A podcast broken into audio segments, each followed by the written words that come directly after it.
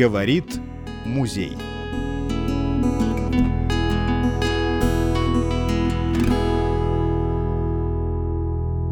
Добрый день, слушатели подкаста Музея города Кирова-Чепецка. Меня зовут Северюхин Владимир, я сотрудник музея, и сегодня мы поговорим с вами о памятниках.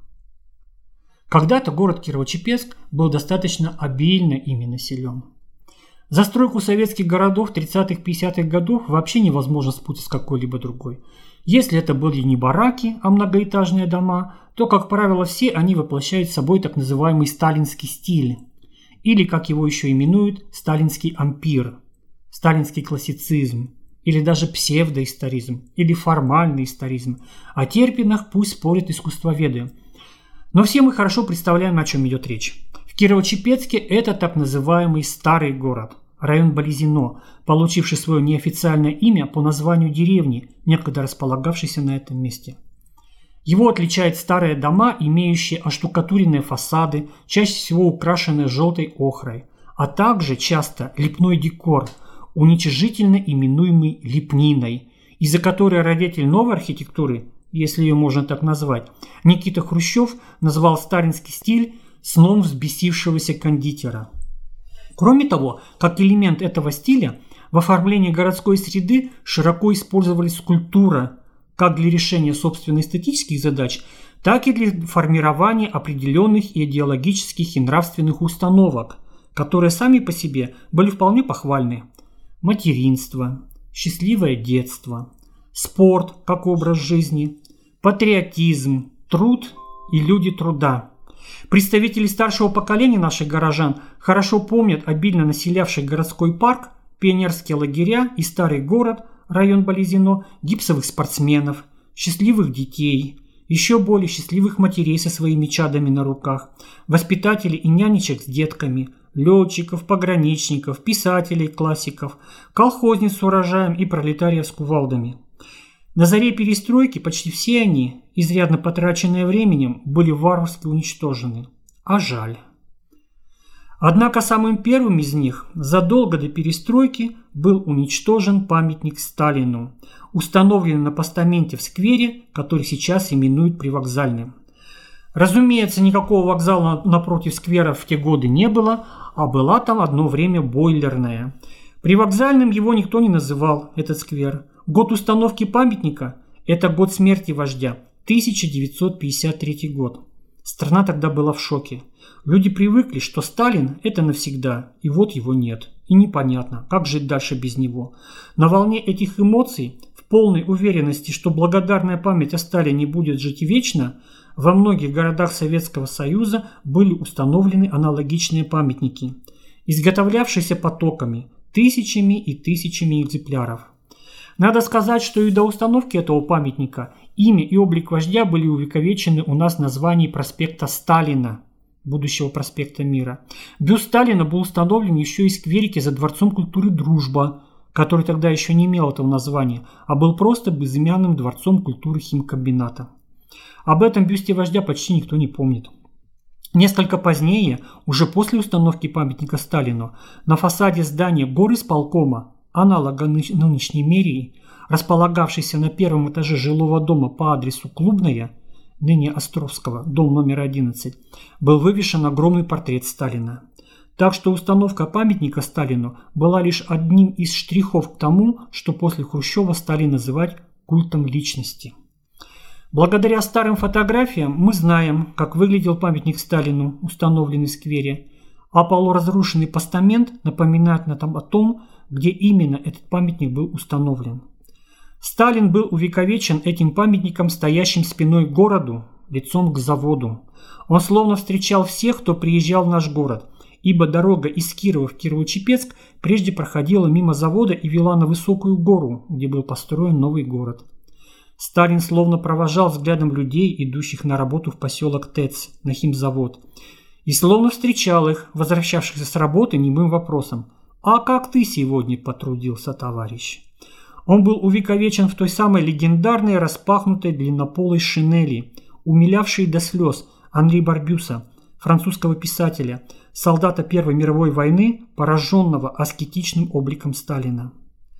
Скульптура увековечила его простоволосым, с чуть наклоненной в задумчивости головой.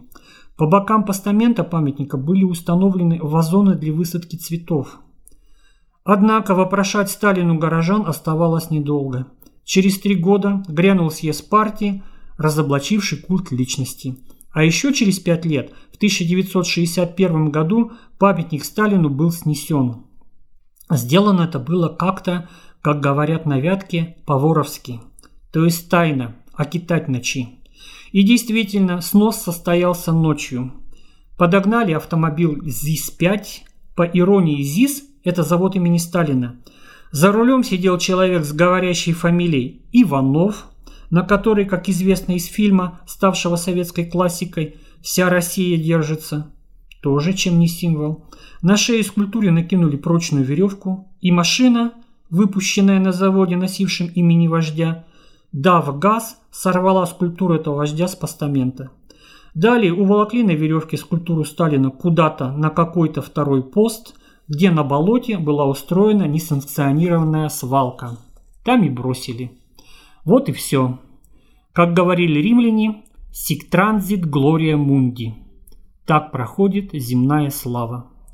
Никакого общественного резонанса эта акция не вызвала. Еще раньше был снят огромный портрет Сталина с дома по Островского номер 11.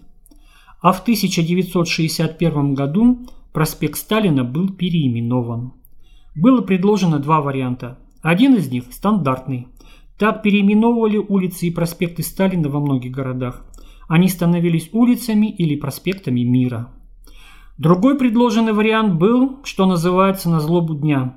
Тогда наше общество находилось в эйфории от первых полетов в космос. Имя Юрия Гагарина было у всех на устах.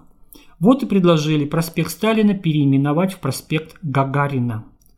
Однако, видимо, осторожности ради предпочли первый вариант. Проспект Сталина стал проспектом Мира, а имя Юрия Гагарина досталось городскому парку. Правда о том, что городской парк называется Комсомольским парком, да еще имени Юрия Гагарина, мало кто из горожан помнит. Помимо переименования, проспект тогда одновременно объединили с улицей Крестьянской, ибо раньше проспект Сталина простирался лишь до пересечения с улицей Первомайской до нынешней коррекционной школы.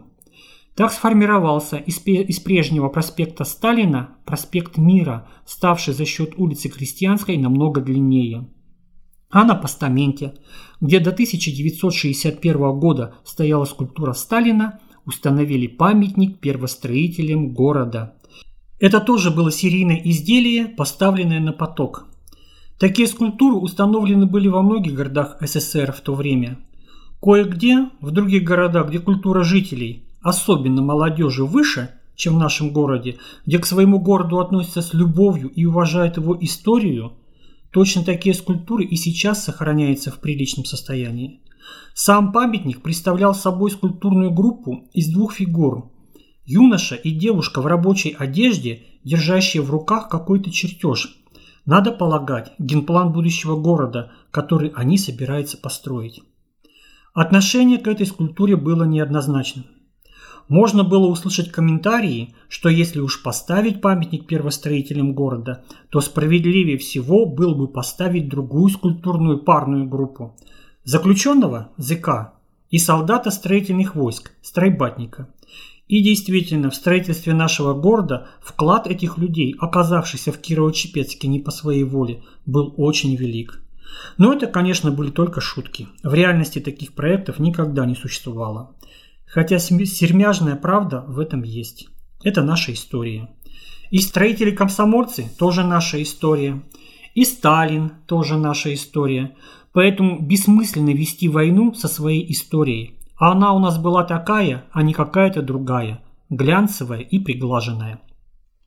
История драматичная, часто трагическая и величественная одновременно. Простоял памятник первостроителям не очень долго – и исчез тоже как-то незаметно. С тех пор постамент памятника Сталину пустует и мало-помалу разрушается. Сегодня, и это надо признать, наблюдается тенденция пересмотра места и роли Сталина в нашей истории. и судьбе народов нашей страны. Порой в музей приходят люди, интересующиеся точными координатами места последнего упокоения скульптуры Сталина. Поэтому, пользуясь случаем, сообщаю, что сотрудники музея не занимаются этой темой. Точных координат нахождения поверженного памятника не знают. И ко всем реаниматорам просьба этой темой нас не беспокоить. К тому же бетон не самый долговечный материал во влажной среде. И находящийся там в болотине шесть десятков лет скульптура Сталина, скорее всего, находится уже в весьма и весьма плачевном состоянии. И реанимации точно не подлежит. Во всех смыслах. Подкаст создан в рамках проекта победителя конкурса по приглашению для грантополучателей антикризисных инициатив благотворительного фонда Владимира Потанина.